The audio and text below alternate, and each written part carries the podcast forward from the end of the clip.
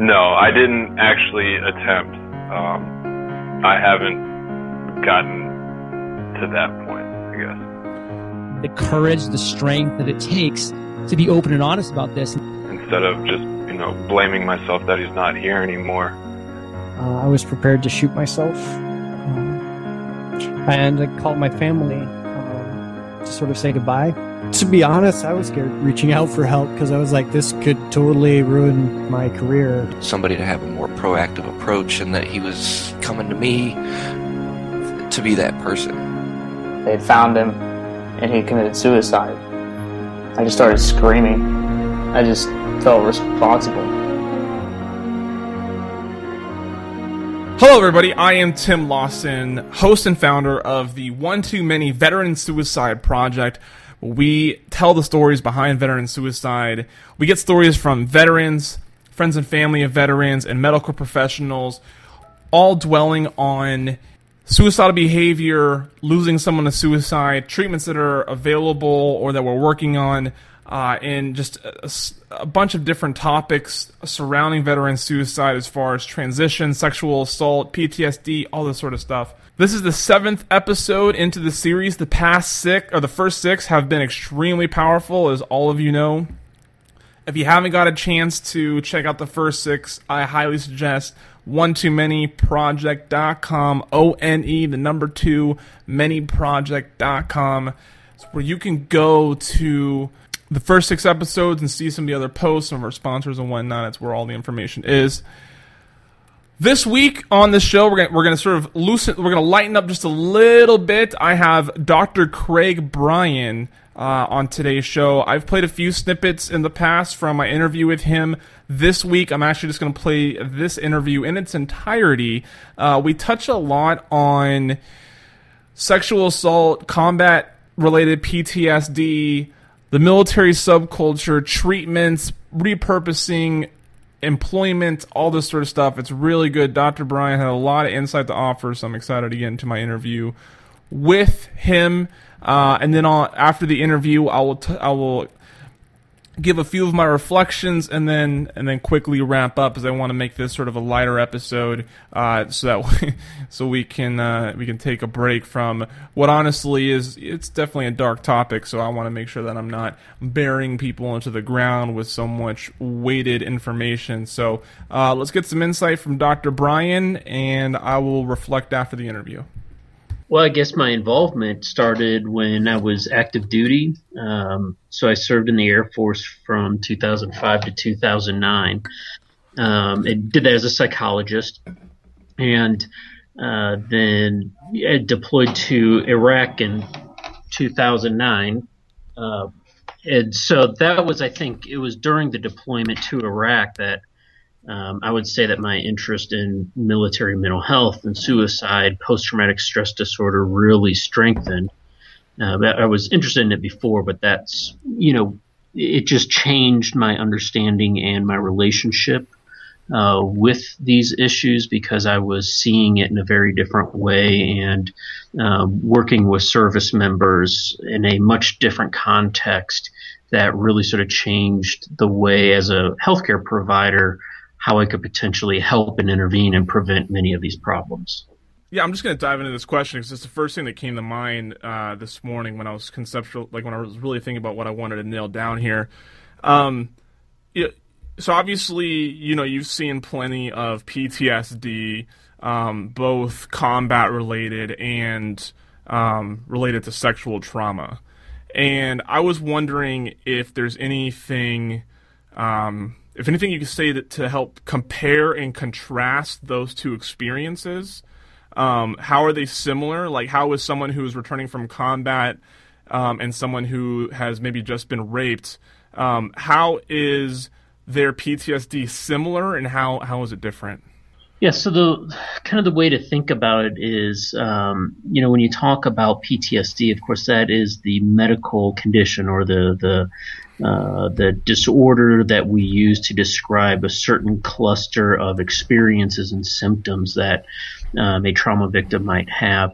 So, to that extent, you know, PTSD is PTSD. The the symptoms are the same. The diagnosis is the same. Um, and the treatment is pretty much the same.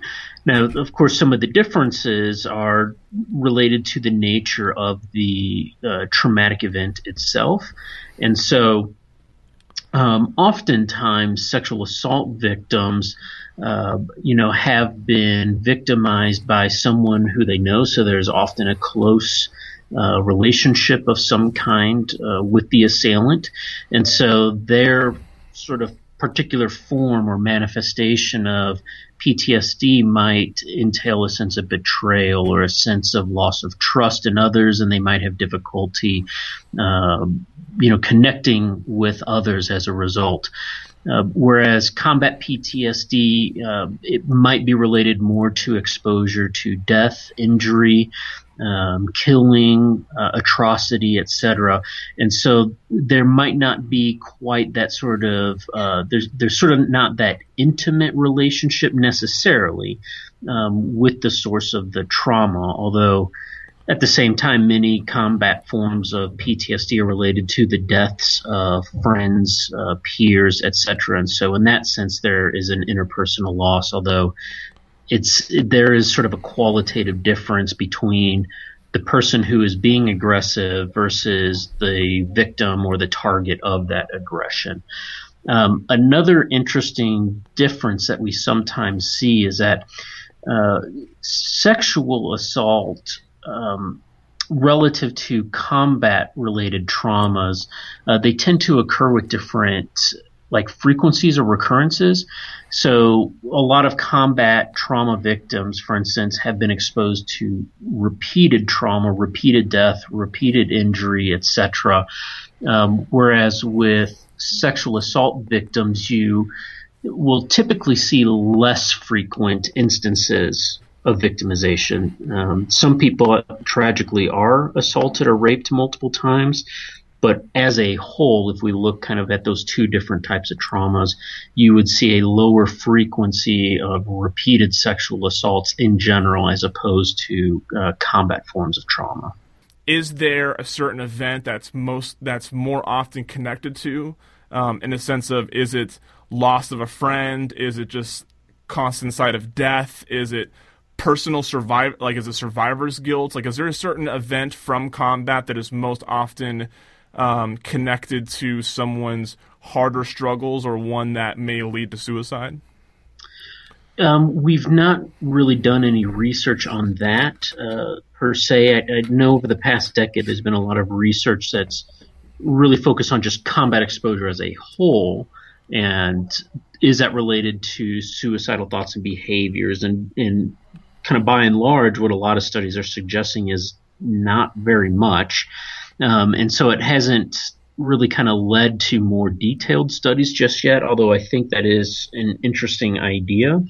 Um, what we've kind of noticed is the relationship is best seen as, uh, you know, you know, a lot of a lot of the service members that we have worked with had a lot of risk factors for suicide to begin with before they deployed.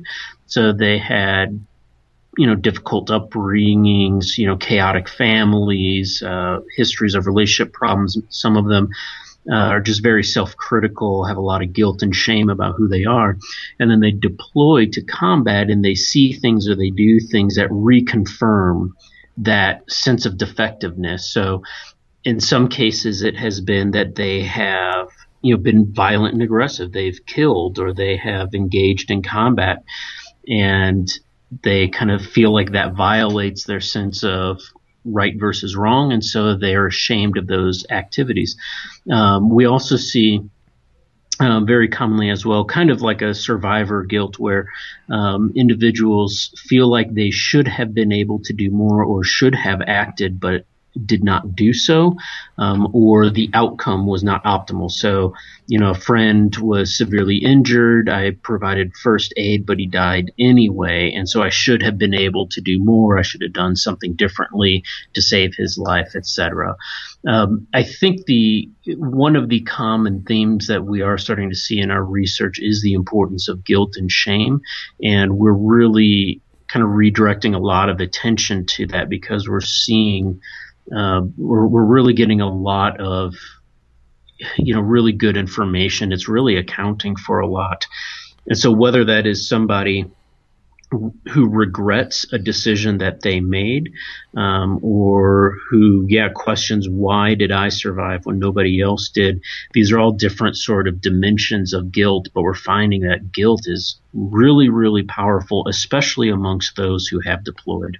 Do you? Th- I mean, like, is it just a constant torment of guilt and negative emotions? Is it um, a sense of abandonment where they can't find empathy that they need to help get through it? Like, what's then, what part of that experience, that guilt or whatever may be connected to their deployment, is actually allowing them to consider suicide? So it's it's probably a combination of factors. Um, where what we are starting to see um, is, is like I said, so some individuals kind of have a high uh, self criticalness as it is. So they think that there's something wrong with them, that they, uh, you know, that they're embarrassed about who they are, that they make mistakes. Often they can't be relied upon, et cetera. So it's kind of like this just I'm not a good person mindset. Um, and then what can happen is then they get into combat and you know that ends up strengthening uh, kind of these these sense this sense of self hatred, and then when they return, what we are seeing is that uh, it's that sense of isolation of feeling like other people don't understand me, um, I don't have anyone to talk to. Um, and that's where we start to see the emergence of suicidal thoughts. Um, I think another important dynamic to think of that we've also been looking at sort of how a service members or combat veterans understanding of combat changes over time. So, well, for instance, when you're in combat, combat is normal. That's just your life, right? I mean, that's what you do on a day to day basis. And so there's not necessarily anything pathological about it we think this is why, uh, in some surveys, when you look at military personnel who are deployed, you really don't see a relationship between combat exposure and, and suicidality at all. Now, over time, as they transition back into non war zones, so back in the United States or wherever their home station is, now all of a sudden they find themselves in an environment where very few people have actually been through the same experiences as them. And so they don't necessarily feel like they fit in and that other people can't relate to them. And as that sense of isolation and detachment um, and that sense of I need to turn into myself because I have nobody else to turn to, as that grows, the service member looks back on their combat experiences and says, you know what, that doesn't seem quite so normal anymore. And that's where we can start to see some difficulties where they start to think about it repeatedly. They start to withdraw from others. Some of them will start to abuse substances. They start to become depressed and hopeless. And it kind of snowballs. And, and the real challenge is that as they start to accumulate more and more of these difficulties, it tends to magnify the problem. So they become even more socially isolated, even more withdrawn, and they start to criticize themselves. How dramatic of a difference do you think, or have you noticed, maybe if you've got a chance to observe this, is a member of the you know the military that's suffering from this sort of PTSD, especially combat related, and I mean how how dramatic of a change is it once they separate from from the military? Because and I and I ask this because a lot so far the trend on the people I've talked to, especially you know like especially veterans, is it was the first six months out of the military that they that they struggled the most. Um, so I was so um, you know is it are we allowing are we making veterans more vulnerable by letting them transition out of the military while still seriously suffering from PTSD? Well, I think um, you know, so it kind of, of course, varies from individual to individual. But what I have found is that in those those young veterans, um, so those who have recently transitioned out of the military and who are struggling with mental health problems, they very much uh, do report. Uh, you know difficulties in transition and you know it, and i think you have to kind of look at this from the bigger picture which is that the military system is a unique subculture within the larger culture of the United States. And so, uh, you know, in the military, we do things differently. We have different rules, different expectations, different values, um, different beliefs about how things are supposed to be done than, you know, in the general population. And so, when you kind of shift from one world to another, that can be quite dramatic. And so you can often feel like a fish out of water in essence, because now you have to learn a whole new set of rules, a whole new set of values,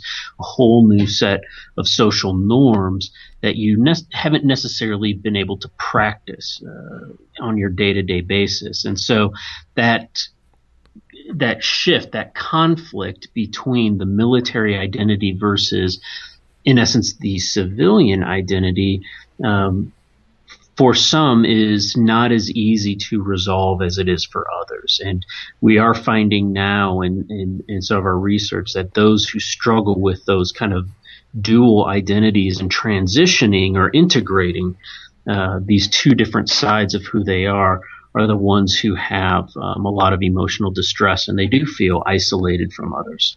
Sort of the same set of questions, um, but now a little bit more focused on sexual trauma. Um, so going back to that first question of you know certain experience that um, that creates stronger or more dangerous PTSD. Is there a certain uh, is there a certain experience in sexual trauma, a certain event that creates a stronger, more dangerous PTSD? Know, when you look at the relationship between any traumatic event, whether it's sexual assault or combat exposure, um, we don't fully understand the mechanisms for why the trauma is related to suicide risk. A, a, few theories have been proposed, and unfortunately, right now, sort of, we have conflicting evidence uh, from scientific studies. And so, um, and I think all of them are partially right, and maybe all of them are partially wrong at the same time. So, for instance, when we look at something like sexual assault, um, there is oftentimes a sense of, uh, well, when you look at PTSD following se- sexual assault, um, you'll have sleep problems, uh, agitation, kind of feeling on edge, not feeling safe around others. And so we know that agitation and insomnia are extremely powerful predictors of suicidal thoughts and behaviors. And so maybe there's something related to that edginess that's accounting for the relationship. We also know and after a sexual assault, uh, people tend to withdraw from others. Uh, it negatively affects their social relationships and intimate relationships. And we also know that problems with social relationships are related to uh, suicidal thoughts and behaviors. Uh, there's often a lot of self blame as well, um, misplaced self blame in sexual assault victims, where um, they will s- assume or perceive that they must have done something to deserve it, or they should have behaved or done something in a different way to prevent the attack from happening, and so they end up sort of blaming themselves. And we know that that guilt and that shame associated with assault are also very powerful drivers of suicidal thoughts and behaviors. Um, and so, of course, you know, with that latter piece, I think the biggest tragedy is that, of course, a, a sexual assault victim is not at fault uh, for what has happened to them, but from their perspective, um, some of them will actually perceive that, and there is some research suggesting that that might explain why some sexual assault victims are more likely to think about suicide. Do is there a do do sexual assault victims from you know just from what you've been able to observe respond better to empathy or sympathy? Would they rather talk to those who have experienced it, or would they rather um, just talk to those who are caring and willing to understand? I would say that, in my experience, most, if not all, sexual assault victims want the latter. They want someone who cares about them um, and who listens without judgment and who is warm and compassionate. So the empathy. Uh, however, there are differences in what sexual assault victims desire or prefer related to your first uh, dimension, which is that notion of has somebody been through it myself? Um, and so you'll have some victims who feel more comfortable talking with someone else who has been a victim themselves because they feel like there's sort of a shared experience and they feel more safety or comfort um, in that relationship. Whereas others will say, no, I don't want to talk to another victim. Um, and then you have others who say, it doesn't really matter to me who I talk to, whether or not they've had the same experience. But the, the universal trend in my experience is they all want someone to be compassionate, non-judgmental, and caring. Um. Okay. So then, you know, for on con- considering both um, both sides, combat and sexual trauma. Um, of course, the you know the whole purpose of um, of the one too many project is you know the idea that there is resolution, that there is something, there's there's a um, a proactive uh, move or action that we can take as members of society, as friends and family members, as active duty military, that we can take to help either prevent it from happening or catch it before it's fatal. So, I mean, is there anything that you can add? Is there anything that you've noticed? Is there any, you know, in all of your studies, is there a sense of optimism that you've seen that, that we can make progress on this? Oh yeah, absolutely. Actually, we just finished our first treatment study. We're working on writing up the results now, so it'll be out in the next year. Um, uh, the treatment that we developed uh, reduces suicide attempts by 60% in active duty military personnel. Um, and we're running another study right now, and the preliminary outcomes for that are also extremely promising. Some interventions work better than others at fostering protective factors. Uh, and one, one protective factor we're looking at in particular is uh, reasons for living. Um, and so we, a, a, part of the treatment process is not only just reducing depression and reducing, you know, sleep problems, basically getting rid of the bad stuff. What we also do in these treatments are we foster strengths uh, of service members. So we help them to solve problems, to be more effective, to see themselves in more positive lights, to be more optimistic about life, and to flexibly adapt to problems as they arise.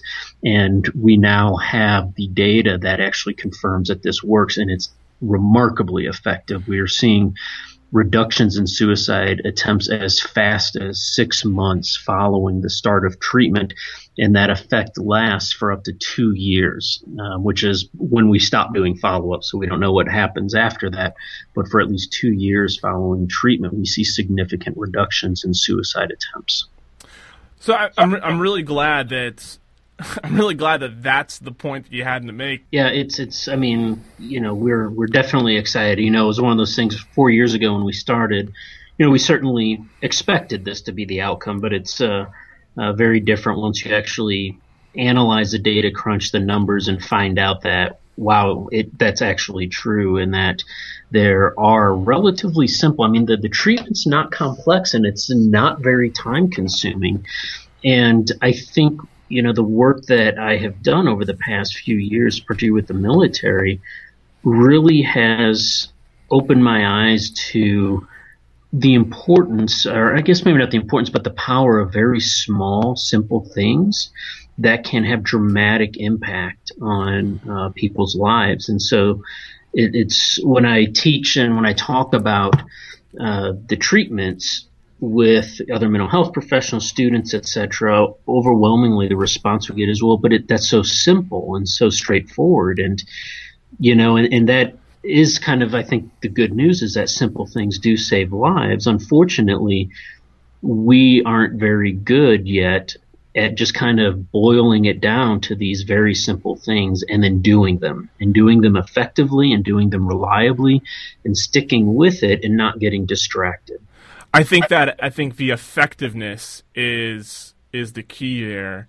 Because uh, I remember being in the Marine Corps, and you know there was suicide prevention briefs and safety stand downs, and you know I remember seeing these like high high cost production videos being put out about PTSD and suicide, and that people are here for you, and I'm like, I get what you're trying to say, but we know we know that this is the case. We don't need the military or the government to tell us that it sucks coming back from the deployments and that we're going to be depressed about it. you know that's not the message that we need to hear. We need to hear about how we can not be this way. And like we don't need to be made aware that th- that this is going to happen and that people care about it. We need to know about how we can prevent this from happening or how to Yeah. overcome it. And I think that's where the military, for lack of a better word, that's where they suck right now. Is they're it's almost like they're trying to create awareness for the cliche term. They're preaching to the choir about you know what's what's happening. Like we know this is a problem. Like please help us not not want to kill ourselves. Well, well, and I think you know something else that a lot of you know kind of the approach that we take as well is you know we we need to start looking at these problems from the perspective of the service member. And so i think for too long and th- i think this is this is a problem of society as a whole. It's not just in the military. In this sense the military is kind of just a microcosm of our larger society is that we look at problems like ptsd and suicide from a very heavily medical mindset. And these are legitimately healthcare problems. Um, but I think we need to look at this not only from a larger social and societal perspective, but we also need to understand and appreciate the military culture itself. And so here it's like if, if we want to prevent suicide in the military, you know, we can't come into an organization that you know, has certain values about self-sacrifice, about um, emotional suppression, uh, self-reliance, you know, placing other goals or other ideals above one's own well-being and safety, um, with a group of people who have been trained to tolerate pain at a higher level than what most Americans are trained or experience or to walk or run towards sources of violence and aggression as opposed to running away or cowering and hunkering down. And I think we have largely failed to take those types of dynamics into consideration, which is why by and large I think service members I remember when I was in the military, I felt the same way. It was like roll your eyes every time you get a mental health briefing or something like that because it wasn't connecting with the identity of the men and women that we're supposed to be trying to help. And so we're learning now in what many of these programs are that we've been doing, especially this treatment that we've developed. We're bringing it and kind of manipulating it and changing it so that it fits within the military culture. And when we introduce it to service members, it doesn't seem like a foreign concept. It seems very operational and it aligns with their sense of identity, whatever their particular profession or their career field is within the military. And we've translated the concepts into ideas and language that we use in the military. And we've sort of scrapped all of the medical uh, language. And what we find is that when we take this approach of more of a, I'm going to make you bigger, faster, and stronger and help you to, to do things that right now you feel like you can't do, even though you're perfectly capable of doing it, you just don't realize it yet. It ends up resonating and it's accepted much more so um, by our patients. And that's the feedback that we've been overwhelmingly receiving from our patients after they receive the treatment. I mean, they just say we've I've never received anything like this before, and this is how we should be doing mental health care in the military. So one thing that uh, so a stat that recently came out in the past, well, I, I mean something that's been a little bit more publicized um, within journalism and um, you know in society is the fact that um, of the veteran the military veteran suicides that we're seeing and that are being reported that actually over 60% of them are veterans over 50 years old um, and uh, I'm, I'm I'm assuming the answer to this question is yes, but we just got to make sure is this same treatment you're talking about just as effective is effective regardless of age? Yeah, so primarily we have enrolled um, service members younger than 50. Um, and so I, I can't necessarily say this is exactly how well it compares to a younger audience. Um, however, what we do know is that we're not seeing any age effects within our study, and actually, when we take age into account, it it actually does not change um, the results that we're finding.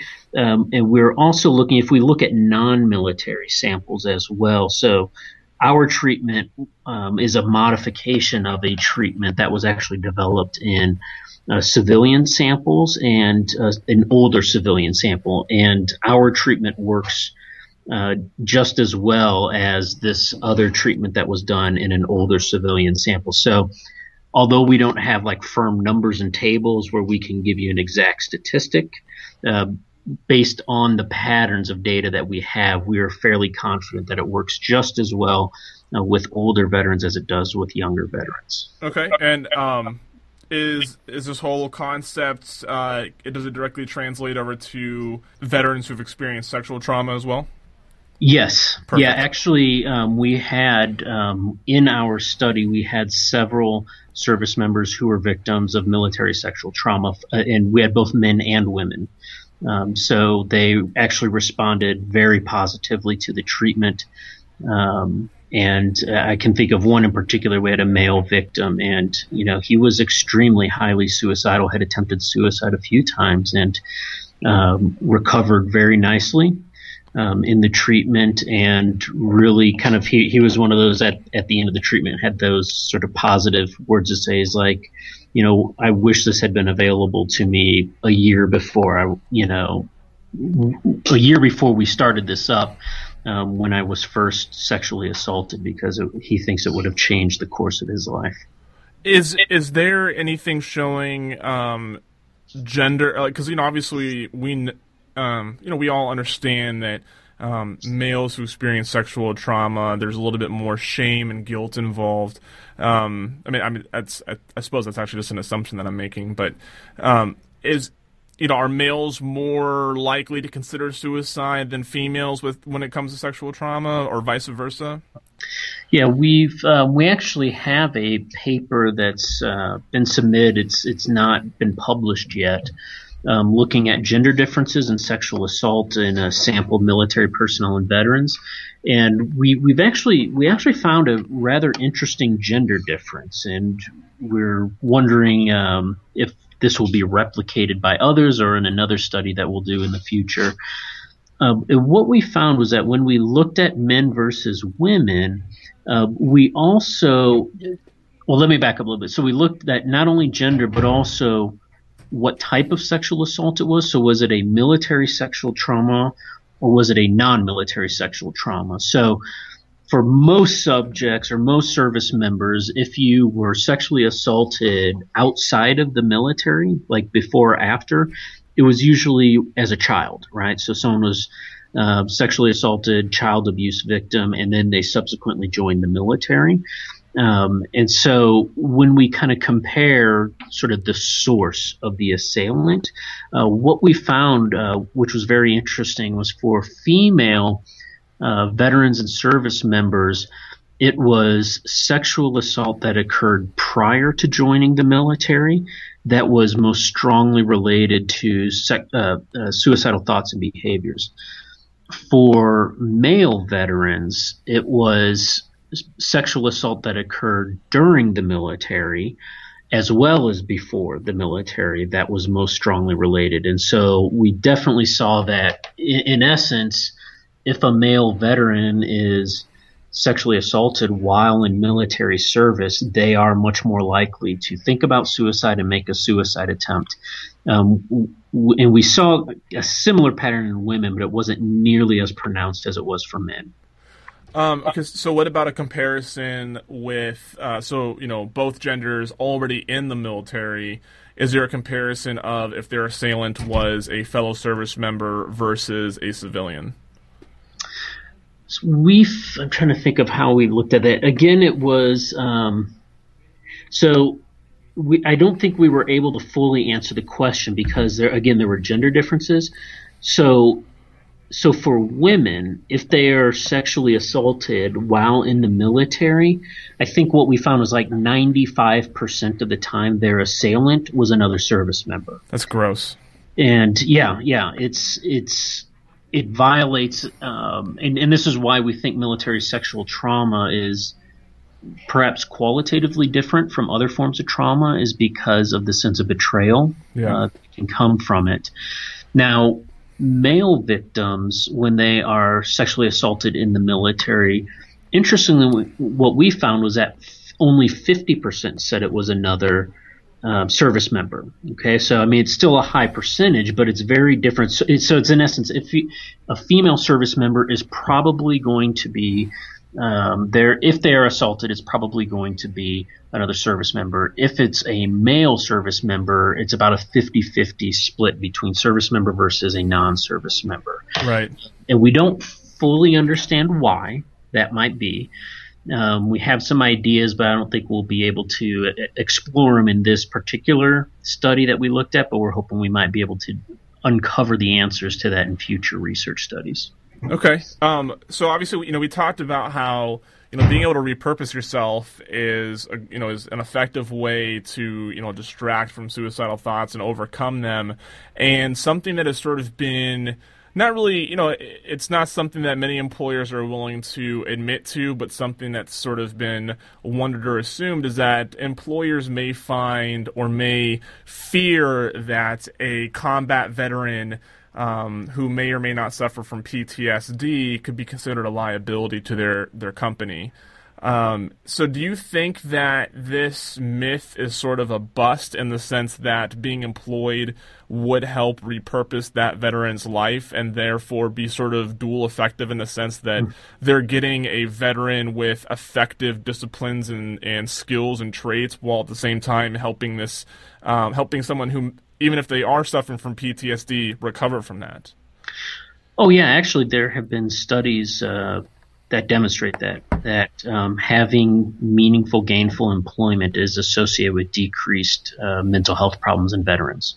And so, I mean, it's actually it's it's not just um, an idea; it's actually a, a scientifically supported fact. Perfect. Um, and the the struggle is, of course, that some employers, of course, worry about um, how the you know the perceived supposedly volatile veteran will perform in the workplace.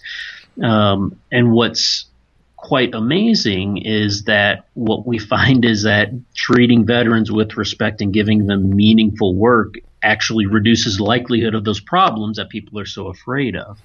And so I think we sometimes get ourselves into this sort of vicious circle where we're chasing our tails you know, where the the thing that we're afraid of can be resolved by the very issue that we want to avoid you know, in the first place. And so um, it ends up being quite tragic. And we've, you know, I've, I've seen personally um, with veterans who work with us and um, the research that we do is that that sense of purpose and meaning is absolutely critical.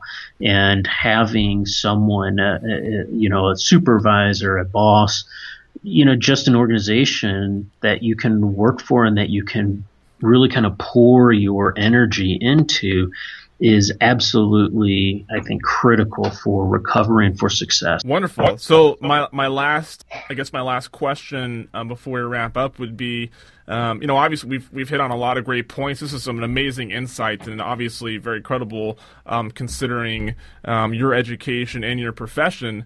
Uh, so, I mean, is there is there anything else now that you've sort of gotten a um, you know, sort of a glimpse at the questions I'm trying to get answered and the information and insight that I'm trying to, exp- to trying to put out there. Is there anything else that I haven't asked about or hasn't been touched on that you think is important for people to know? I think so. I mean, I, I think um, kind of like what you said before. I think it is important for people um, to realize that there actually is a, a very good reason to be hopeful and optimistic. Um, you know, I think over the past 10 years, those of us who have been in the military, you know, who have worked with service members and veterans have really, I think, had fair reason to be demoralized, uh, to say the least, uh, to kind of uh, actually understate the problem. Um, but we are now getting to a point where many of the studies that we've been working on for years are wrapping up, and we are finding extremely positive results. Um, whether it's related to suicide, there are treatment studies that are now wrapping up showing that so the therapies that work in civilian populations for PTSD are extremely effective with military personnel veterans as well. And so, really, the rule is recovery. You know, and and the rule is also living a life that is very high quality and that's worth living. Um, and now, where I think we are at as a society is now transitioning these results into making sure that everybody kind of knows how to do it. So that, as you said, it's not just awareness anymore. Now it's implementation and action to positively impact the lives of military personnel and veterans let's say that a first sergeant of you know in the military is listening um, to this podcast right now and they're trying and they think this is great they think they, they want to implement this in their unit um, should is this something they need to be addressing as soon as an event occurs? Like is this some like is this treatment that they can like as soon as they get off the boat back from deployment they start doing this? Or is this something that should be focused more uh, during SEPs taps and, and the transition out of the military yeah, so so the treatment that we developed is actually so it'd be in the mental health care system itself. So this would be something that we would want to do when a service member is reporting or describing thoughts of suicide, or if they have already taken steps, they've already made a suicide attempt. That is where it's like, you know, we need to get people connected to these treatments.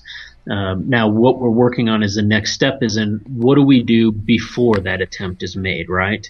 Um, so, or before the thoughts first emerge. And actually, that's the, the study that we're doing right now, um, is to figure out, you know, before the event occurs, what is the way to strengthen a person's desire to live, uh, their hope for the future, um, and their ability to tolerate and to effectively cope with life problems that occur. Um, and like I said, the good news is the preliminary results are very promising, uh, but we still got a little ways to go before we can definitively answer that question.